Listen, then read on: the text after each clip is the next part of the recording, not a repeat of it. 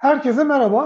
Akademiden Notlar'ın 27. bölümüyle birlikteyiz. Bu bölümde aslında geçen haftaki konunun belki de bir devamı niteliğinde dönüşümden bahsedeceğiz. Dijital bellek kurumlarındaki dönüşümü, yapılan çalışmaları, önündeki engelleri, karşılaşabilecek zorluklardan bahsedeceğiz. Bu günkü çalışmalarımızı aslında belki de geçen hafta değinemediğimiz konular üzerinden devam ederek de oluşturabiliriz. Ama öncelikle Yaşar Hocam'a hoş geldiniz diyeyim. Hocam nasılsınız? Hoş geldiniz. Hoş bulduk Orçuncuğum. Teşekkür ederim. İyiyim. Sen nasılsın? Ben de iyiyim hocam. Çok teşekkürler. Önümüzdeki 2 gün artık tamamen kapatmaya giden bir durum var. Umarım yıl sonuna kadar sayılar düşer ve önümüzdeki yıla yeni bir umutla, yeni bir heyecanla başlarız diye ümit ediyorum. Hocam geçen haftayla ilgili çok kısa bir özet geçelim mi? Neler konuşmuştuk, nelerden bahsetmiştik? Siz başlamak ister misiniz? Olur tabii. Yani geçen hafta genel olarak hani bu dijitalleşmenin, dijital çağın bellek kurumları üzerine etkilerinden söz ettik. Yaşanan sancılardan söz ettik.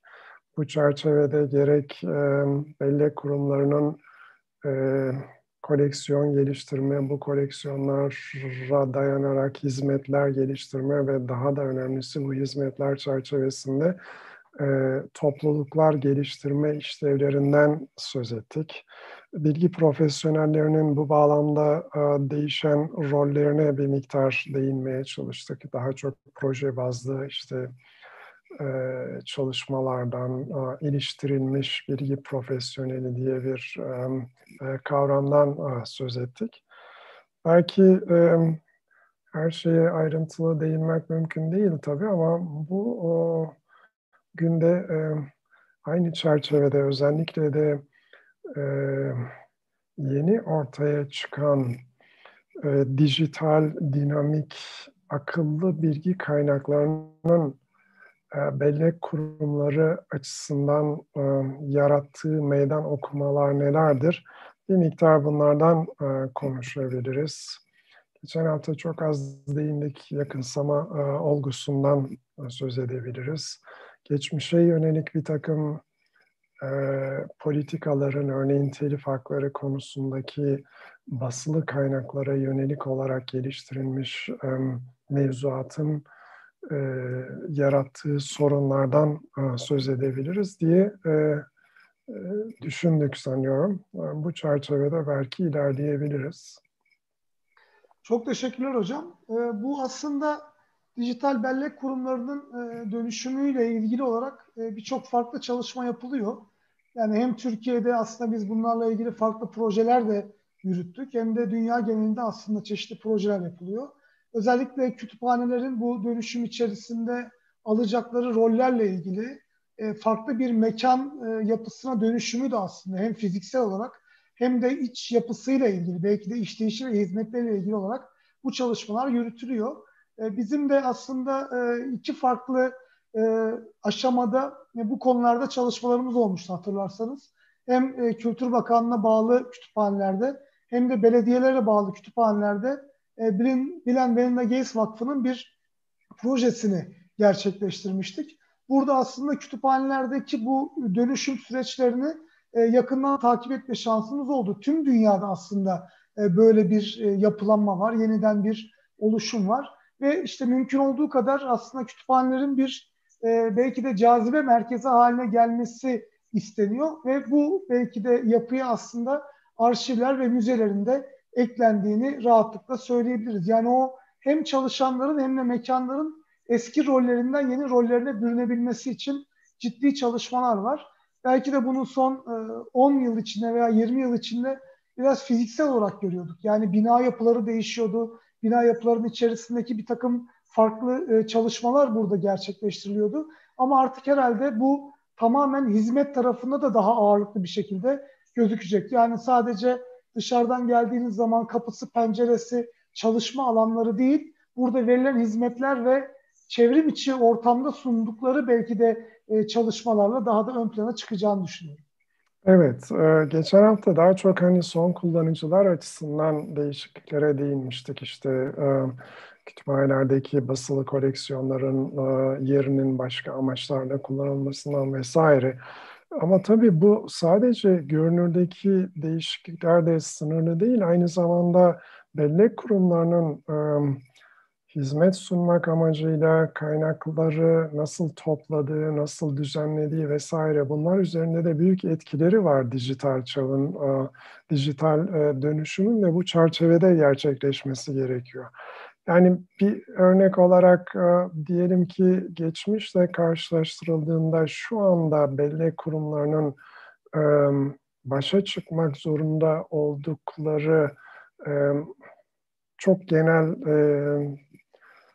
tanımıyla belge türlerine bir baktığımızda bu değişimi ve bunun karşısında ne tür zorluklarla karşılaşıldığını kolayca görebiliriz. Bu aynı zamanda bizim bu zamana kadar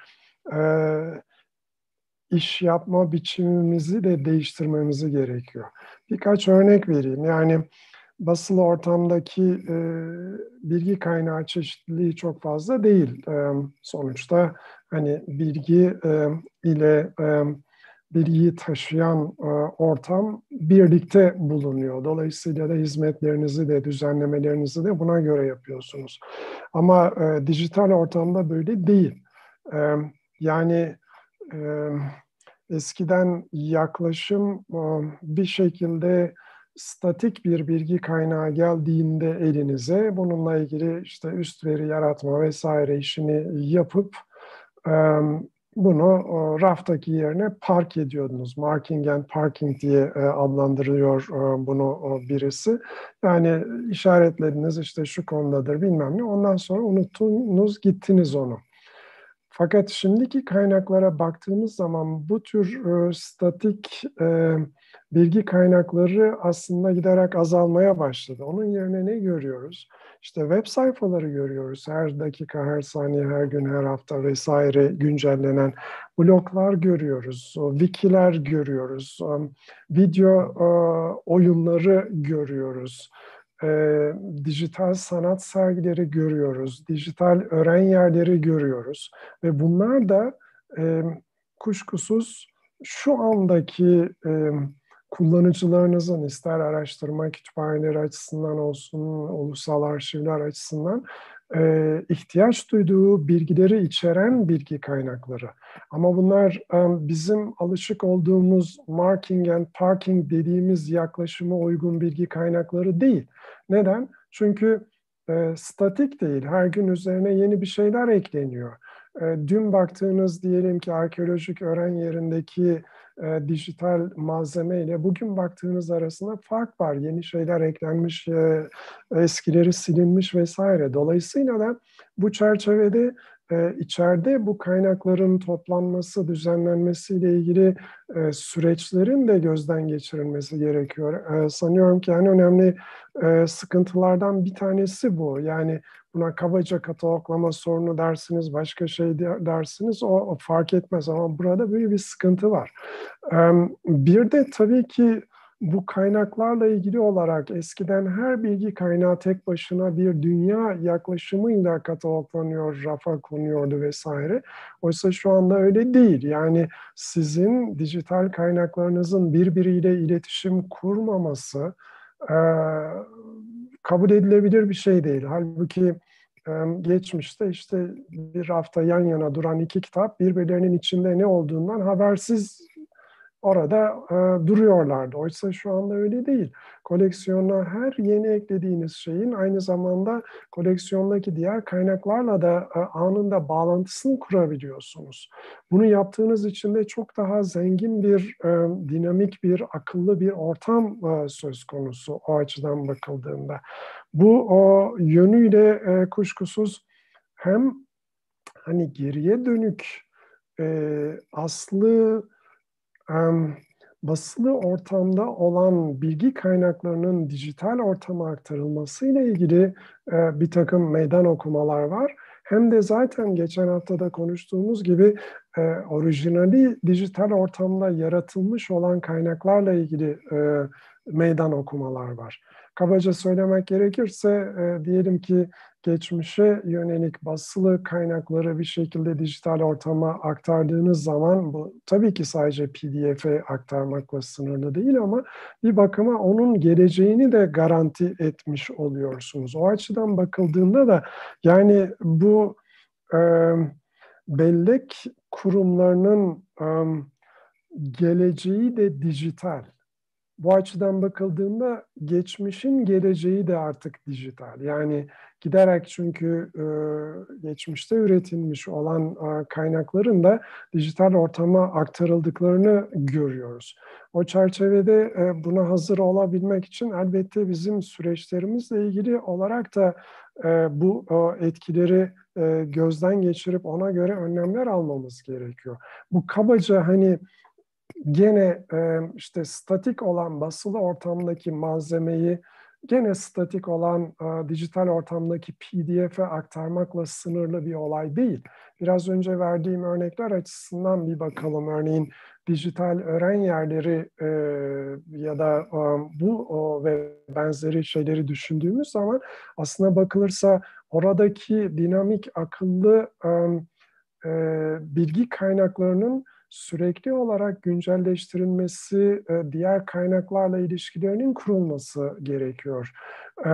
Neden derseniz işte yeni bir buluntu olduğu zaman bunun veri tabanına girilmesi, yeni sorgulamada bunun da ortaya çıkması lazım. Yani bir bakıma bellek kurumları artık sadece pasif işte gelen olursa biz de onlara kaynak sağlarız türü bir yaklaşımla idare edebilecek durumda değiller. Bizzat o araştırma ortamının bir parçası olmaları gerekiyor. Kaldı ki üretilen eserler de, örneğin bilimsel makaleler de bu yönde gelişiyor. Basılı ortamda bilimsel makaleye statik olarak işte eriştiğinizde, fotokopisini çektiğinizde her şey bitiyordu. Oysa şu andaki kullanıcılar o makalede kullanılmış olan verilere eğer erişilebiliyorsa kendi açılarından, kendi analiz yöntemlerini kullanarak o veriye başka şekilde bakmak istiyorlar.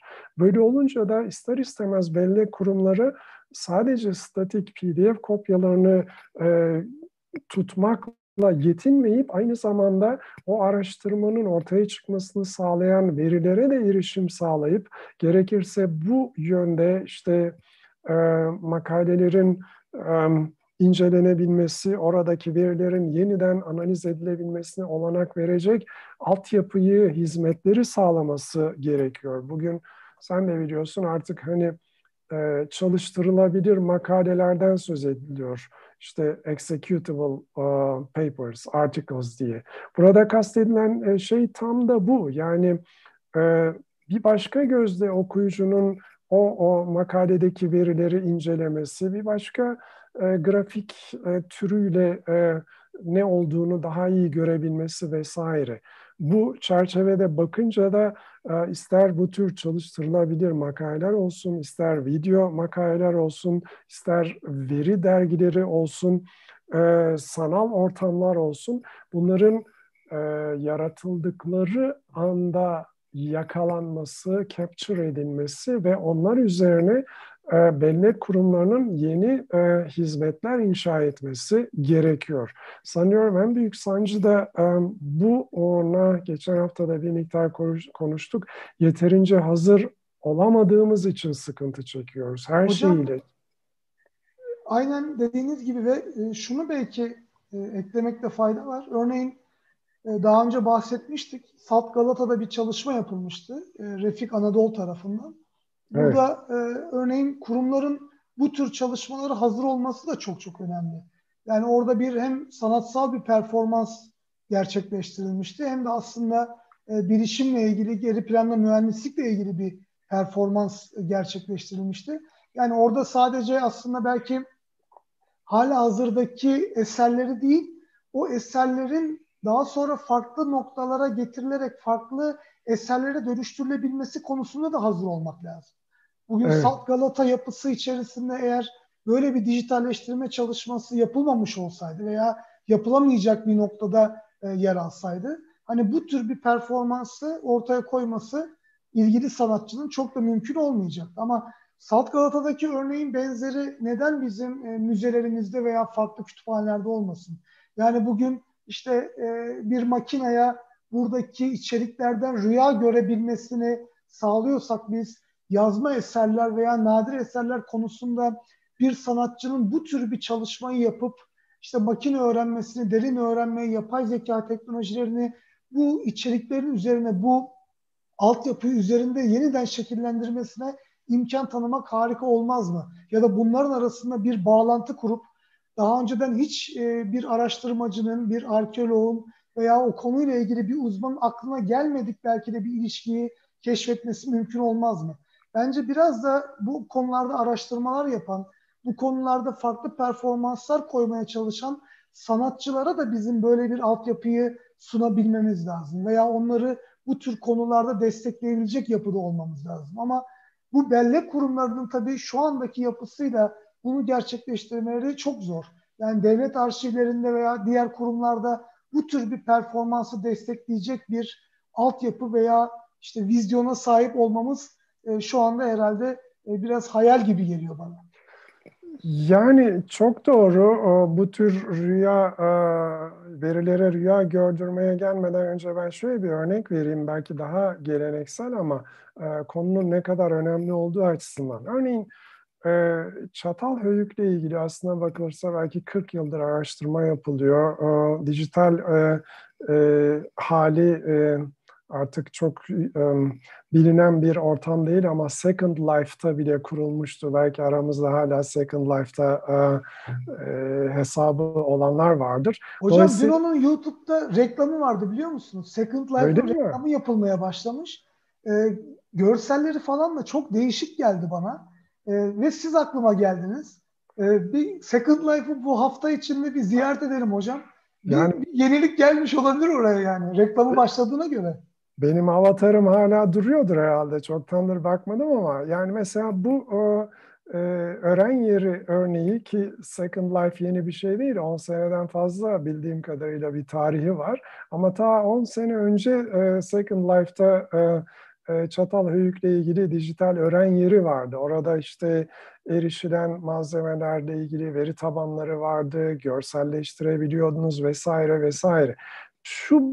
Şunu söylemek istiyorum. Yani hala orada mıdır gidip bakmış değilim ama örneğin diyelim ki Anadolu Medeniyetleri Müzesi olarak işte kabataslak mekandaki şeyleri 360 derece uygulamasıyla donuk bir şekilde göstermek yerine tam da o müzenin konusu olan bu tür şeyleri diyelim ki görebilmek istemez mi kullanıcılar? Yani örneğin ister Second Life aracılığıyla olsun, ister başka bir şekilde Çatalhöyük dijital öğren yerini bu ortamın verdiği imkanları da kullanarak daha yakından inceleyip işte neler bulunmuş onları bir şekilde dijital kopyalarına daha yakından bakıp incelemek, ilgili literatüre erişmek, madem ki 40 yıldan bu yana bu konuda bir takım şeyler yapılıyor, bunları görmek çok daha bütüncül bir şey sunar. Ama senin de dediğin gibi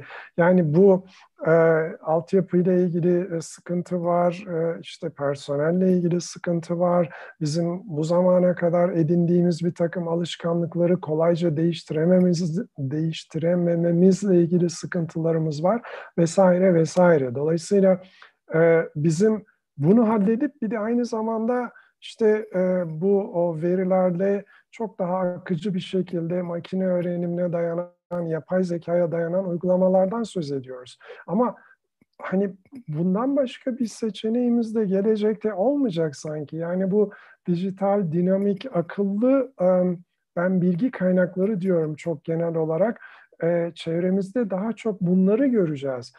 Senin sözünü ettiğin Refik Anadolu'nun arşivlerle ilgili çalışmasını düşünün mesela. Yani bir baktığımızda diyelim ki bu yönde arşivlerimiz dijitalleştirme yapıyor mu? Yapıyor, güzel. Yani kağıt ortamındaki şeyleri elektronik ortama aktarıyorlar. İşte optik karakter tanımayla vesaire daha erişilebilir hale getiriliyor. Ama bu yetmeyecek. Yani örneğin görsel arşivleri ele alalım. değil mi? Yani bunları da dijital ortama aktarmak gerekiyor. Aktarılıyor da, doğru.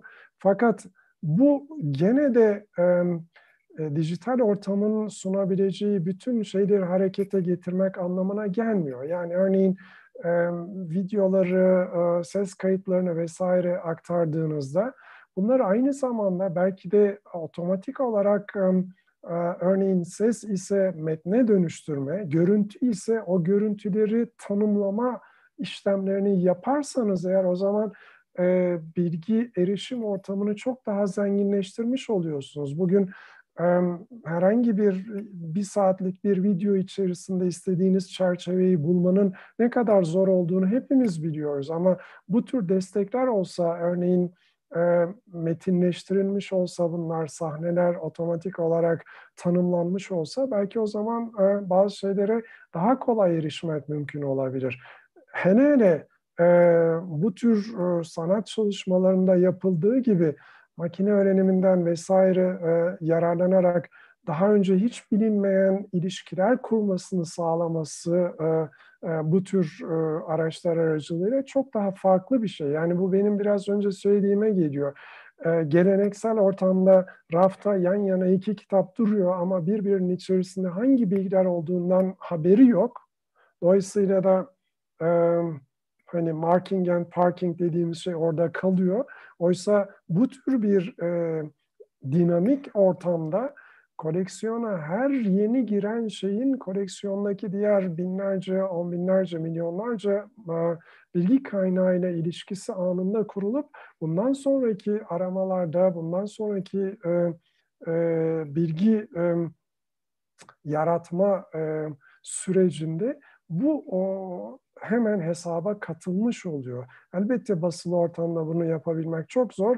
Ancak araştırmacı iz sürerse bunu yapabiliyor. Oysa dijital ortam araştırmacıların hani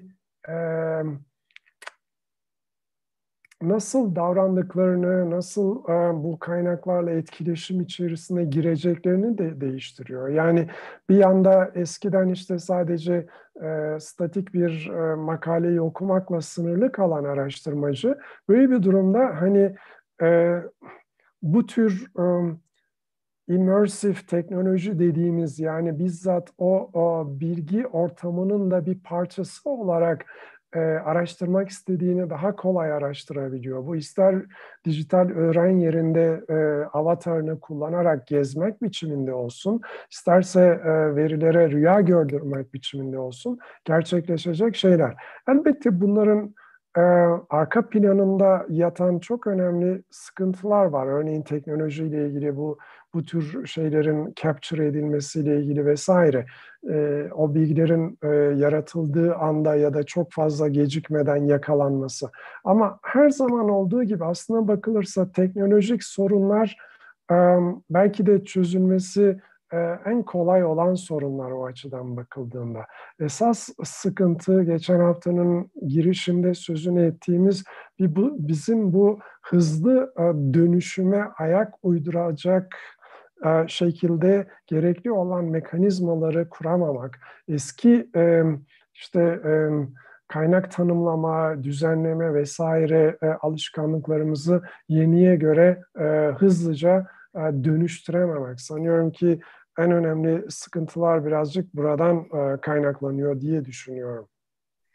Hocam, bununla beraber tabii buradaki dijitalleştirme veya dönüşüm çalışmaları yapılsa da bunların aslında kamuya açık hale getirilmesi ve kamu tarafından daha kolay bir şekilde erişilebilmesiyle ilgili de ciddi bizim önümüzde bariyerler var. Hani şu anda mevcut dijitalleştirilmiş içeriklerden ne kadarına biz erişim sağlayabiliyoruz? O konularda da ciddi soru işaretleri var.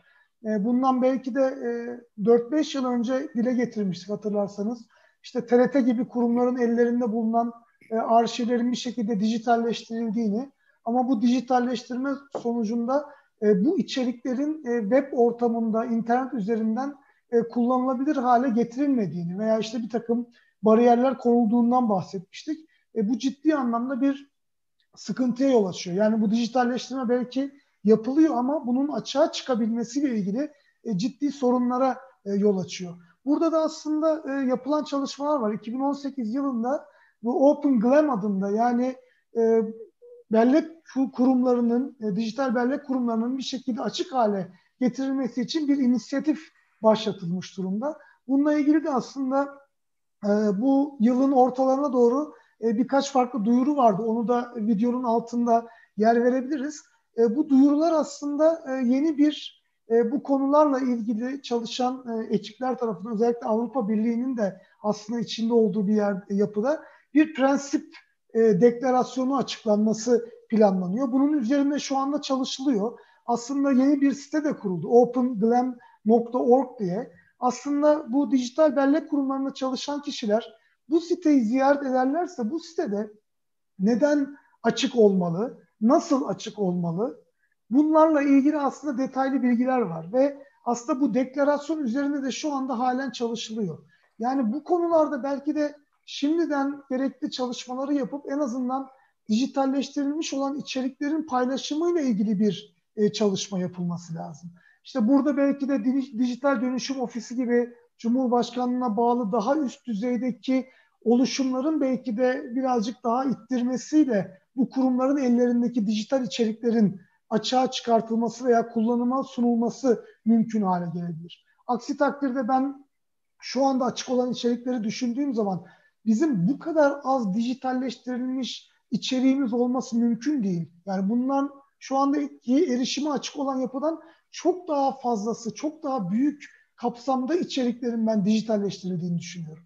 Çünkü belki de 15-20 yıldır bu dijitalleştirme çalışmaları söz konusu olabiliyor. Hı hı. Ama ya çok küçük bir koleksiyon yayınlanıyor, ya işte sizin daha önceki oturumlarda belirttiğiniz gibi bunlarla ilgili bir sürü bilgiye ihtiyaç oluyor. İşte özel üyelikler gerekiyor. Kimi zaman ben parayla bu çalışmaların verildiğini hatırlıyorum. Sayfa başına belirli bir ücret ödenmesi bile gerekebiliyor. Ama işte burada gerçekten belirli çalışmalar, özellikle Avrupa Birliği kapsamında var. Bunların bir ucundan tutularak aslında bu çalışmalara yer verilebilir ve buradaki noktalarda da ön plana çıkılacak, odaklanacak olan bölümler de belirlenmiş durumda. Yani hangi konularda problem yaşanacak, hangi konularda bunlarla ilgili çalışma olabilecek. Ya belki de Türkiye gibi birazcık geriden takip etmenin de en büyük avantajı bu diye düşünüyorum. Yani sizin heves ettiğiniz, yapmak istediğiniz konuyla ilgili mutlaka dünya üzerinde bir çalışma çoktan gerçekleştirilmiş oluyor. Yani bunun üzerinde, bu ayak izinin üzerinde hareket etmek aslında çok konforlu. Yani belki de bu OpenGlam'la ilgili, bu açık yapıyla ilgili, buna dönüşümle ilgili mutlaka bu dijitalleştirme vesairenin yanında bir politika geliştirme kısmının içine de bunlara bizim yer vermemiz lazım. En büyük bence bariyerlerden bir tanesini kurumların kendisini koyduğunu ben düşünüyorum. Evet, buna katılıyorum. Yani dediğin gibi geçmişe yönelik dijitalleştirme projeleri vesaire yapıldı ama birazcık hani bizim daha önceki akademiden notlarda konuştuğumuz bu korumacılık tarafı öne çıkıyor hep. Bunu söyleyenler de genellikle işte mevcut telif hakları yasalarını vesaire öne sürüyorlar. Ama dediğim gibi yani bellek kurumlarının şunu bir defa fark etmeleri gerekiyor. Ben yıllar önce geçmişin dijital geleceği diye bir konuşma yapmıştım. Nerede olduğunu hatırlamıyorum ama gerçekten de öyle. Yani geçmişin geleceği artık basılı olmaktan çoktan çıkıyor. Dolayısıyla eğer siz bunları bilgi havuzuna eklemek istiyorsanız ister istemez dijital ortama aktarmak durumundasınız. Hatta orada sanıyorum Orwell'in bir sözüne de atıf yapmış olabilirim. İşte geçmişi kontrol eden geleceği de kontrol eder, şimdiyi kontrol eden geçmişi de kontrol eder diye 1984'ten bir cümlesini hatırlıyorum ben George Orwell'in. Dolayısıyla yani eğer geleceği kontrol etmek istiyorsanız bir şekilde geçmişin geleceğini de dijital hale getirmeniz gerekiyor o açıdan bakıldığında. Şimdi birkaç örnek verelim. Yani nasıl önümüze engel olarak çıkıyor bunlar? Elbette biraz önce söylediğim gibi teknolojik sıkıntılar yok değil vesaire, ama bu daha çok anlayışla ilişkili bir olay. Artı maalesef telif hakları vesaire de bunu bir dereceye kadar hani engelliyor. Çözülmez değil ama burada da bu anlayışın bir miktar değişmesi gerekiyor. Yani geçmişin dijital bir geleceği olabilmesi için o geçmişin kopyalanması gerekiyor. Oysa bizim telif haklarındaki en büyük sıkıntılardan biri yazarından izin almaksızın kopyalamayı bile bir şekilde yasaklıyor. Oysa şu anda diyelim ki benim ve senin görüntünün bir başka yerde üretilebilmesi için kopyalanması gerekiyor. Ağ üzerinden izleyenlerin ekranlarında görünebilmesi için. Bir defa bunun hani değişmesi gerekiyor. O açıdan bakıldığında da özellikle hani telif hakları bile bitmiş olan kaynaklar için bu kadar korumacı davranmanın bir anlamı yok. Telif hakları ile ilgili olarak elbette anlıyorum. Hele hani edebi amaçla işte yazarlarının bundan gelir elde ettikleri şeyler söz konusu olduğunda bu daha da önemli hale geliyor. Bunu da anlıyorum. Ama dijital ortamdaki bilgi tüketme biçimlerimiz de, bu edebi de olabilir, kurgu dışı da olabilir, değişiyor. Tıpkı hani müzik dinleme alışkanlıklarımızın değişmesi gibi. Yani bugün girdiğinizde diyelim ki Amazon.com'dan şuradan buradan alışveriş yaptığınızda PDF kopya, EPUB kopyayı nasıl okuyorsunuz? Onlarla ilgili hangi kurallar geçerli? Öte yandan ne bileyim basıları nasıl okuyorsunuz? Şimdi bu tür kurallar aynı zamanda bellek kurumlarının da içselleştirebilmesi ve uygulayabilmesi gerekiyor. Ama karşımıza telif hakları çıkıyor örneğin. Ve kısa bir sürede değil, işte yazarın ömrü artı 70 yılı gibi bir sınırlama. Yani bunları dijital ortamda olduğu gibi sürdürmeye çalışmak, demin senin sözünü ettiğin OpenGlam vesaire gibi uygulamalarla mümkün değil. Yani bir defa kabul edeceksiniz ki dijital ortamda kullanma kopyalamaya dayanıyor. Kötü anlamda söylemiyorum. Bir şeyi kullanabilmeniz için şu ya da bu şekilde kopyalamanız gerekiyor. Bunu ister kendi ekranınıza görüntüyü yaratırken kopyalama olarak alın, ister işte PDF kopyayı indirip kendi makinenize kaydetme olarak alın, ama bunlar hepsi kopyalamaya dayanıyor. Dolayısıyla da telif haklarının da bu çerçevede gözden geçirilmesi gerekiyor ister istemez. Bunu yapmadıkça o zaman bellek kurumlarının elleri kolları elbette bağlanıyor bir bakıma ve biraz önce dediğim gibi erişimden çok korumacılığı ön alan yaklaşımlar da maalesef bu işi daha da zorlaştırıyor. Bunların altından kalkabilmemiz gerekiyor. Yani geçen hafta birazcık bahsettiğimiz bu yakınsama olgusundan kaçamayacağımızı görmemiz gerekiyor. Bütün bu daha önce yaratılmış olan bilgi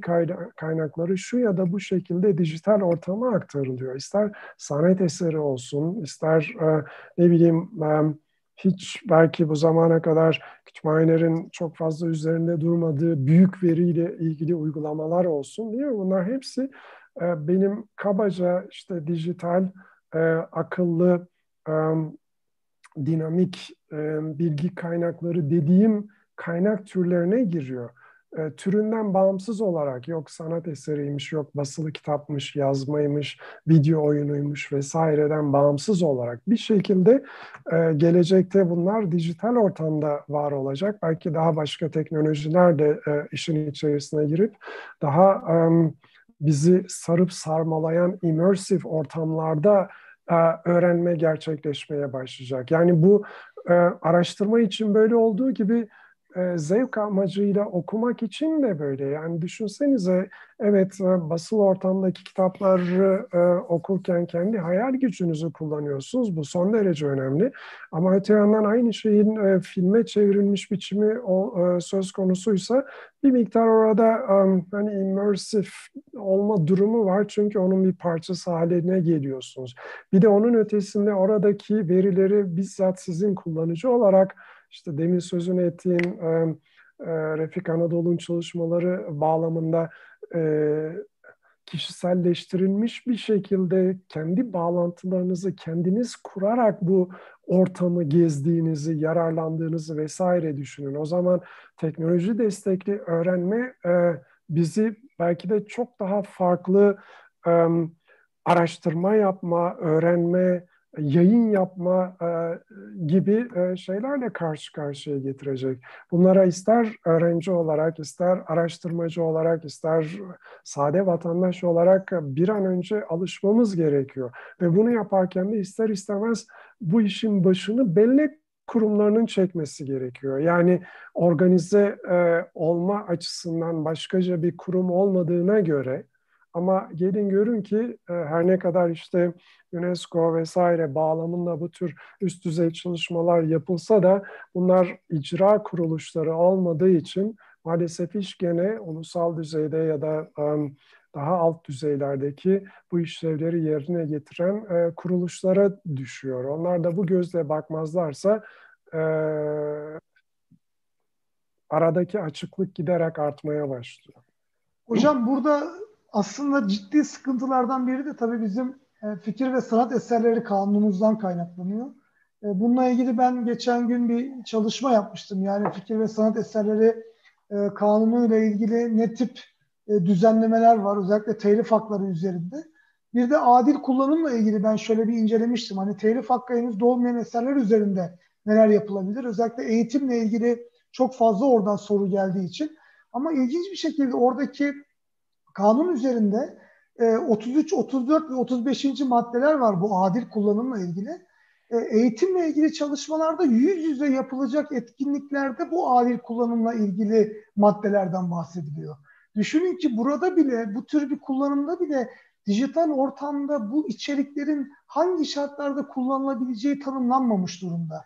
Yani siz bugün size verilmiş olan kanundaki haklarla ilgili, yani adil kullanımla ilgili pandemi sürecinde dijital ortamdaki yaptığınız çalışmaları bile bir haklı çerçeveye oturtmanız mümkün olmuyor. Yani kaldı ki şu andaki farklı kullanım özellikleri olsun, telif haklarının dijital platformlarda işte uygulanmasıyla ilgili çalışmalar olsun, bu konularda da çok yetersiz. Yani 1950'lerde çıkan bir kanun, sürekli olarak yenilikler yapılmış, geçici maddeler eklenmiş bir takım şeyler ama burada tabii bugünün şartlarına uygun bir yapıyı oluşturabilmesi maalesef mümkün değil. Belki bu telif hakkı elinde bulunan kişilerin de elini güçlendiriyor. Çünkü çok yuvarlak ifadeler var buradaki kullanım şartlarıyla ilgili. Veya işte her zaman daha negatif yönden bakıyor. Hani bu tür bir kullanım daha toplum yararına olabilecek bir takım çalışmalar değil de telif hakkı sahibinin haklarına bir saldırı olabilecekmiş bakış açısıyla birçok maddenin aslında düzenlendiğini görüyoruz. Belki ciddi anlamda buradaki dijital dönüşüm ofisinin veya benzeri kuruluşların yaptıkları bu dijital dönüşümle ilgili çalışmaların en başında Kültür Bakanlığı'nın yeniden bu fikir ve sanat eserleri kanunu ele alması gerekecek. Yani ciddi bir sıkıntının burada ortaya çıktığını görüyoruz. Özellikle bizim bu açık lisanslarla ilgili çalışmalarda veya benzeri çalışmalarda hakikaten FİSEK adını verdiğimiz kanuna tutabilecek, oraya bağlayabilecek hiçbir noktayı bulamadığımızı rahatlıkla söyleyelim yani. Evet, tabii bunun aslında özellikle de başka bir programda da bahsettik sanıyorum. Kültürel mirasın, özellikle dijital ortamda yaratılan kültürel mirasın yakalanması ve düzenlenmesiyle ilgili sıkıntılar yarattığını da görmek lazım. Yani şu anda derlemeyle yükümlü olan kuruluşlar açısından bakıldığında dijital ortamda yaratılan basılı kopyası olmayan kaynakları yakalama konusunda ne kadar kıskanç davranıyor bu kuruluşlar, ben çok emin değilim. Dolayısıyla da bazı şeyleri aslına bakılırsa yarın öbür gün işte derlemeye çalıştığımızda çok geç olabilir. Çünkü basılı ortamdakiyle aynı ömre sahip olmayabilirler vesaire vesaire. Bilimsel yayıncılıkta hiç olmazsa uluslararası yayın evlerinin yayımladıkları makaleler vesaire açısından bir takım logs gibi vesaire sistemlerin olduğunu biliyoruz ama özellikle FİSEK bağlamındaki kültürel mirasın yakalanıp bunların düzenlenmesiyle ilgili olarak dijital ortamda yaratılanların bir an önce bir şeyler yapılması gerekiyor. Aksi takdirde bırakınız işte dijital öğren yerlerinin de aynı zamanda diyelim ki Milli Kütüphane koleksiyonunun bir parçası vesaire olmasını, kitap olarak yayımlanmış olan kitapların bile derlenememesi gibi bir sıkıntıyla karşı karşıya kalıyoruz ya da kalacağız yakın zamanda.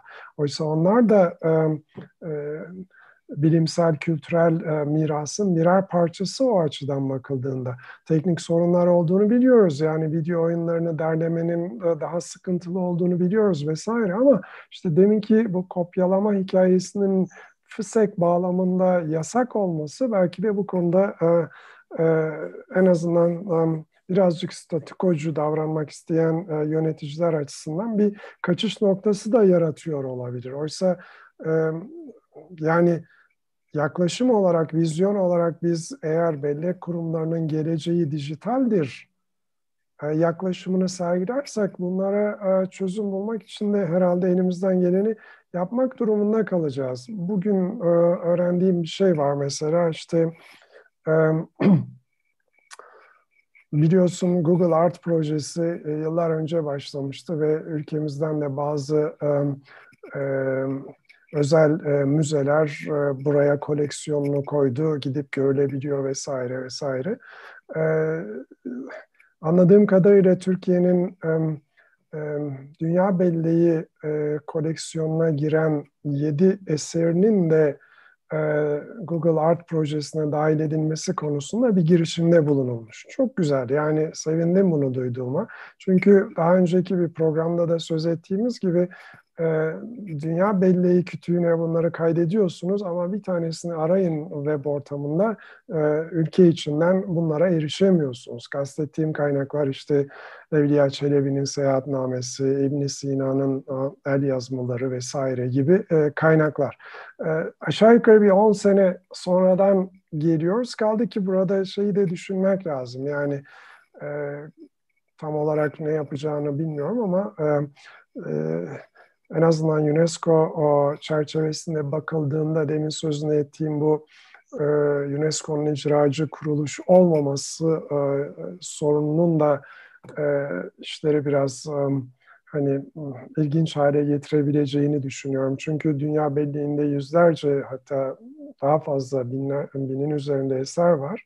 Ama bunlarla ilgili demin sözünü ettiğimiz örneğin telif hakları ile ilgili, erişim yaklaşımı ile ilgili düzenlemeleri ülke bazında her ülke kendi başına kararlaştırıyor. Kendi kanunlarına göre. Bazı ülkelerde telif hakkı kanunu yok, bazılarında var. Bazılarında elektronik ortamda nasıl paylaşılacağı vesaire halledilmiş durumda. Dolayısıyla ister istemez bizim de bu konuları gündemimize almamız gerekiyor. Yani görünürlüğü arttırdıkça örneğin Google Art Projesi bağlamında daha çok insan bunlara erişmek isteyecek. Oysa siz bu zamana kadar korumacı bir yaklaşımla bunların web sitesini bile hazırlamadıysanız o zaman size de ev ödevinizi yapmanız gerektiğini söyleyecekler bir bakıma. Yani geçen hafta da bahsettik bu Hathi Trust girişiminden vesaire. Bu tür dijitalleştirme çalışmaları yeni değil. Bakın Gutenberg projesini aşağı yukarı herkes duymuştur herhalde. Ta 70'lerde başlatılan ki o zamanlar internet vesaire henüz yani teorik olarak var ama kullanımda olmayan bir şey. Bir vatandaş çıkıyor diyor ki ya işte bana şu kadar bilgisayar şeyi verildi, zamanı verildi. kullanabileceğimden çok fazla. Peki ben ne yapayım bunları? Telif hakkı bitmiş olan kaynakları ASCII formatında dijital ortama aktarayım. Bakın bu 1970'lerde olan bir şey. Yani daha henüz ne internet var ortada, ne web var, ne bir şey var. Dolayısıyla da ben kullandığımı hatırlıyorum. İşte ne bileyim Shakespeare'in, şunun bunun vesairelerini pekala düz ASCII formatında, eğer telif hakkı söz konusu değilse o zamanki televideo şeylerinden görebiliyordunuz. Tabii 90'lardan itibaren internet hayatımıza girince ASCII formatı hiç ilginç gelmemeye başladı. Ondan sonra daha farklı formatlar kullanılmaya başlandı vesaire. Yani söylemek istediğim burada, eğer siz geçmişin geleceğini dijitalde görüyorsanız, hani 50 sene önce bunu görmüş olan insanlar olduğunda bilmek lazım. Bugün herhalde Project Gutenberg diye bakarsanız, yani kontrol etmedim ama Wikipedia'da herhalde bir makale vardır bu konuda diye tahmin ediyorum. Tarihçesini öğrenmek isteyen izleyiciler belki oradan daha ayrıntılı bilgi alabilirler. Hocam burada bir diğer belki dikkat etmemiz konu da gereken konu ise şu: aslında dijitalleştirme sonucunda oluşturmuş olduğunuz bağlantılar ve içeriklerin sürdürülebilirliği de çok önemli. Evet. Europeana projesinde Türkiye'den dijitalleştirilmiş ve bağlantısı sağlanmış eserler bir süre sonra ulaşılamamaya başladı ve Europeana'nın kataloğundan çıkartıldı. Şimdi sizin kurum olarak yapmış olduğunuz dijitalleştirme sonucunda teknik bir altyapıyla bu içerikleri raflara koymanızla dijital bir ortama koymanız arasında çok büyük bir farklılık var. Evet. Çünkü sizin kurumunuzu taşıdığınız zaman fiziksel olarak, o fiziksel taşınma belki birçok kişi tarafından görülebiliyor veya çok daha rahat bir şekilde algılanabiliyor. Ama bu taşınma işini dijital ortamda yaptığınız zaman bir anda internet ortamındaki binlerce bağlantıyı anında kopartmış oluyorsunuz. Anında bunları kesmiş oluyorsunuz. Hatta bununla ilgili ben farklı bir toplantıda belirtmiştim. Yani biz nasıl buradaki içeriklere, yani makalelere, kitaplara, bilimsel yayınlara belirli bir değişmeyen URL yardımıyla erişebiliyorsak, bununla ilgili örneğin Handle gibi vesaire gibi bir takım hizmetler kullanıyorsak, bizim dijitalleştirmeyle ilgili de bu tür bir çalışma yapmamız lazım.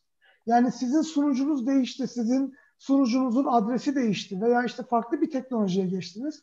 Bu farklı teknolojiyle beraber eski URL bağlantılarınızın tamamını kırık hale getirdiğiniz zaman yılların emeğini bir şekilde çöpe atmış oluyorsunuz ve bunu işte Europeana projesinde veya başka projelerde görmüş olduk ve bu kırık link durumu aslında onarılması da çok zor.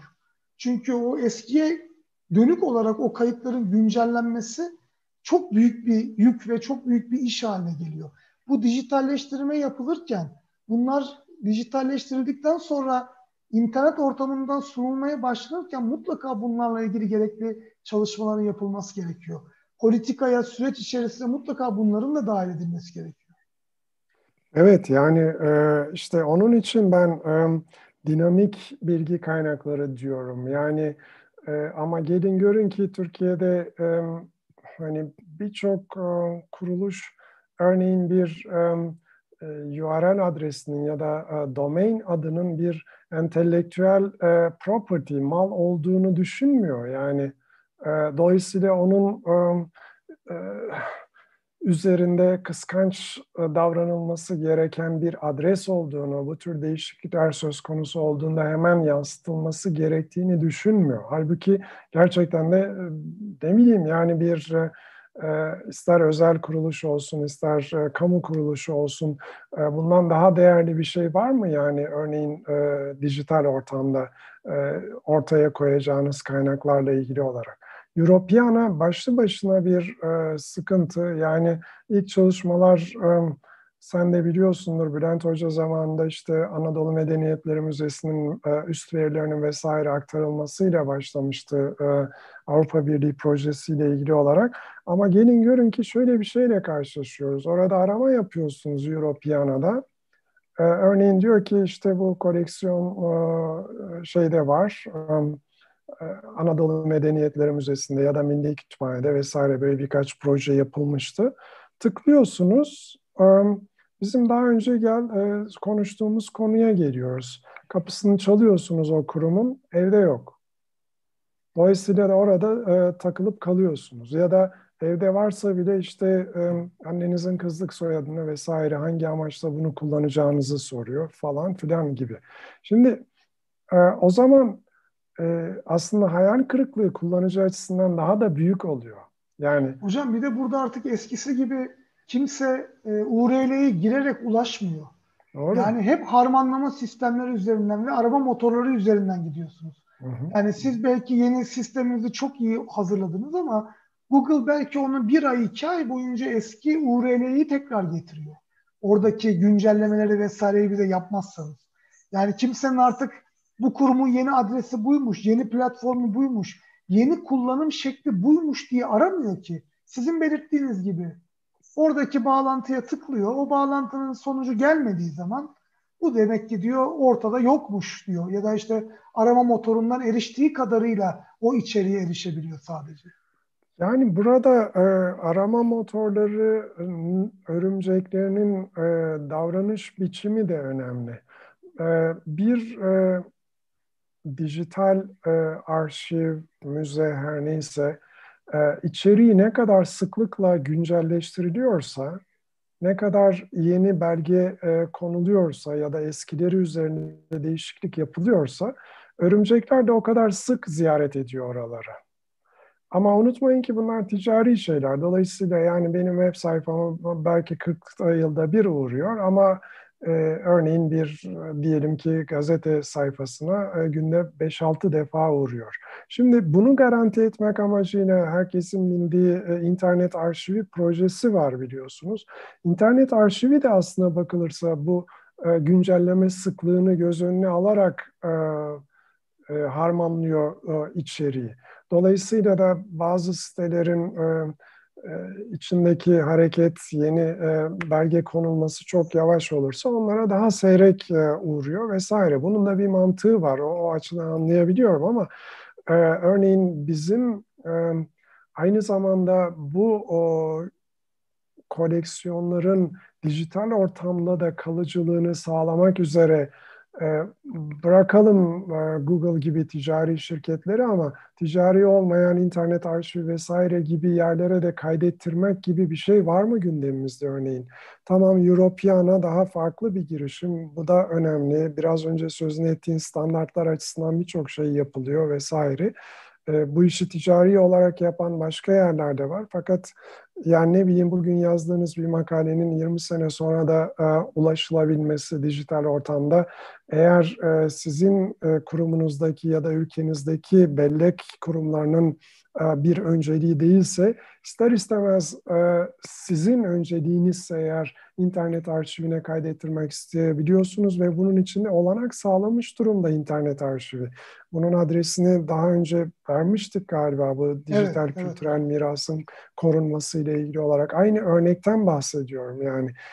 Eğer bunlar bizim gündemimizde olmazsa zaten kırılgan olan dijital belgeleri ister kırık linkler nedeniyle olsun, ister daha sonraki güncellemelerin yansıtılması ile ilgili sıkıntılar olsun, işte karanlık arşivler, şunlar bunlar gibi bir takım şeyler.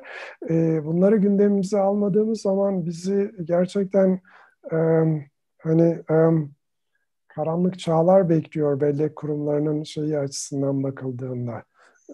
Maalesef özellikle de bu zamana kadar geleneksel biçimde bu işi yapmış olan kuruluşların ellerindeki malzemenin bir an önce dijitalleştirilmesi bugün en öncelikli konularımızdan biri olması gerekir diye düşünüyorum ben. Evet hocam, bu arada güzel bir anekdot vardı bugün. Yasemin Türk Yılmaz paylaşmıştı Twitter'da, ben yayından önce bakmıştım. Eva Mendes bir toplantıda söylemiş. Demiş ki bilim paraşüt gibidir. Açık olmazsa eğer size bir fayda sağlamaz diye. Ama bizim hani atlamadan önce paraşüt de yok galiba. Yani öyle bir sıkıntı söz konusu. Hani biz burada bu içeriği kullanıp kullanmayalımlar öte o içerikle ilgili ciddi anlamda bir sıkıntı yapısı var ama hocam bu yavaş yavaş da yayının sonuna doğru geliyoruz. Aslında iyi yapılan çalışmaların bir şekilde pilot olarak bellek kurumlarında uygulanması bence çok güzel yöntemlerden biri olabilir Türkiye için. Örneklendireyim, siz katılır mısınız bilmiyorum ama ULAKBİM'in yaptığı çalışmalar vardı. Bu toplu katalogla ilgili olarak, TR dizinle ilgili olarak, benzeri çalışmalarla ilgili olarak. Yani Milli Kütüphane'nin yıllar içerisinde yapmayı bıraktığı diyeyim ya da yapamadığı diyeyim, örneğin işte bu makaleler bibliografyası gibi bir takım çalışmalar aslında dijital ortamda ULAKBİM gibi kurumlar tarafından aktif hale getirildi. Yeniden aktif indeksler var, dizinler var. Bunları kullanabilir hale geliyoruz. Ve bunlar bir şekilde Aperta gibi harmanlama sistemleri yardımıyla da harmanlıyor, bu içeriklere bakıyor. Yani benzer bir şeyin aslında bizim bellek kurumlarımızda bilimsel yayınlar haricindeki eserler için de yapılabilmesi mümkün olabilir. Yani benzer bir çalışma neden Kültür Bakanlığı'nda müzelerin envanteri için yapılmıyor veya yine belki ULAKBİM'den yardım istenerek benzer altyapıyı kullanarak, daha önce yapılmış olan bu yazılımları, altyapıyı kullanarak neden mesela o envanter çalışması veya dijitalleştirilmiş olan içeriğin tek bir noktadan taranması mümkün hale gelmiyor? Bugün Creative Commons'ın CC Search projesinde yaptığı gibi farklı kurumların içeriklerini harmanlayıp tek bir platformdan lisans özellikleriyle aranabilmesi, kullanılabilmesi neden aktif hale getirilmiyor? 8-10 tane büyük müzemizin veya işte belge sağlayan kurumun içeriklerini düzgün bir şekilde dijitalleştirdikten sonra bu harmanlama sistemleri tarafından bir şekilde harmanlanıp bu indekslerin, bu içeriklerin sorgulanabilir hale getirilmesi çok mu güç olur? Yani zaten yapılan çalışmaların farklı belki medyalar üzerinde uygulanmasını söylüyorum yani.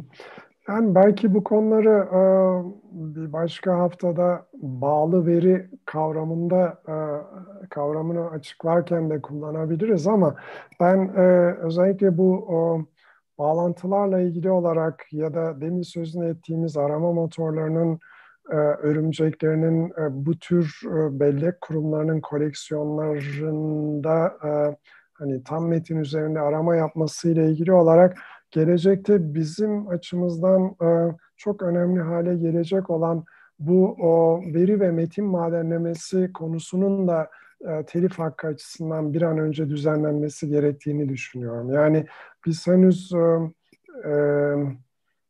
üst verilerin bile arama motoru örümcekleri tarafından aranması ile ilgili kıskanç davranıyoruz. En azından bazı kurumlar. Ama biraz önce sözünü ettiğimiz araştırma ortamı söz konusu olduğunda bize lazım olan aynı zamanda bu koleksiyonlar üzerinde veri ve metin madenleme algoritmalarının da çalıştırılabilmesi olacak. Yayıncılar buna tabii ki çok razı değil ya da en azından ipin ucunu kaçırmamak için tek tek isteyen kişilere izin veriyorlar. Ama bu engelleyici bir şey. Yani bu tür dijital koleksiyonlar üzerinde ister telif hakları yasaları bağlamında ister başka bağlamda veri ve metin madenleme algoritmalarının da koşturulabilmesine izin verilmesi gerekiyor. Bu sadece metin açısından değil, görüntüler açısından da söz konusu.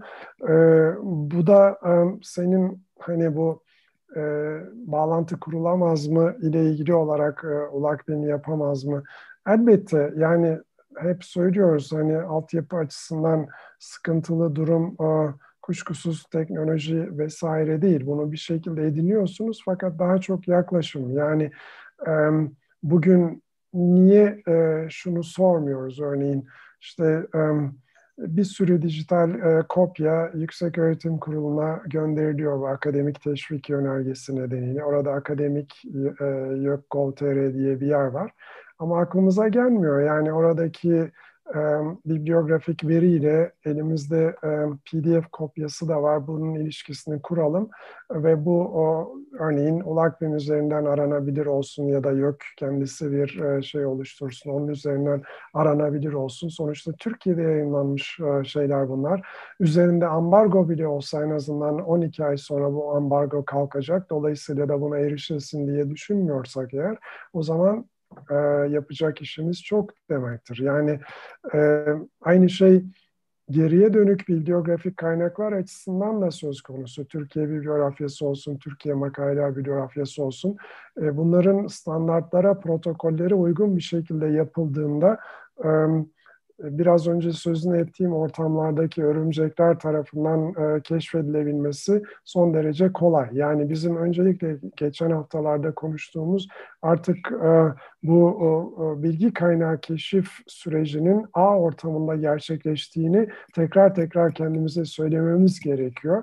Ve ona göre önlemimizi alıp bu üst verileri bir an önce XML ortamına atıp en azından örneğin biraz önce söylediğim Europeana örneğinde olduğu gibi ki o da taranıyor Google tarafından. Böyle bir tarama yapıldığında işte Türkiye'deki bir bellek kurumundan bir şey çıktığında ha bu orada varmış diye keşfedilebilir hale gelsin ki ondan sonra kapıyı çaldığımızda cevap veren yok mu, var mı bu sorunlar üzerine de eğilmemize herhalde sıra gelecek. Bu işler tabii ki sırayla değil. Eğer topyekun bir bakış açınız varsa bütün bunların hepsini birden yapmamanız için hiçbir neden yok ama bazı şeyler için zaman gerekiyor sanıyorum ki yıllardır hep aynı şeyi söylüyorum ben. O zaman da diyelim ki 10 yıl kaybetmiş oluyoruz vesaire. Hocam süremizin sonuna geldik. Bir saat yine çok hızlı geçti. Hem bizi takip edenler hem de yorumlarıyla destekleyenlere çok teşekkür ediyoruz. Önümüzdeki hafta yine aynı saatte görüşmek üzere. Hocam çok teşekkürler.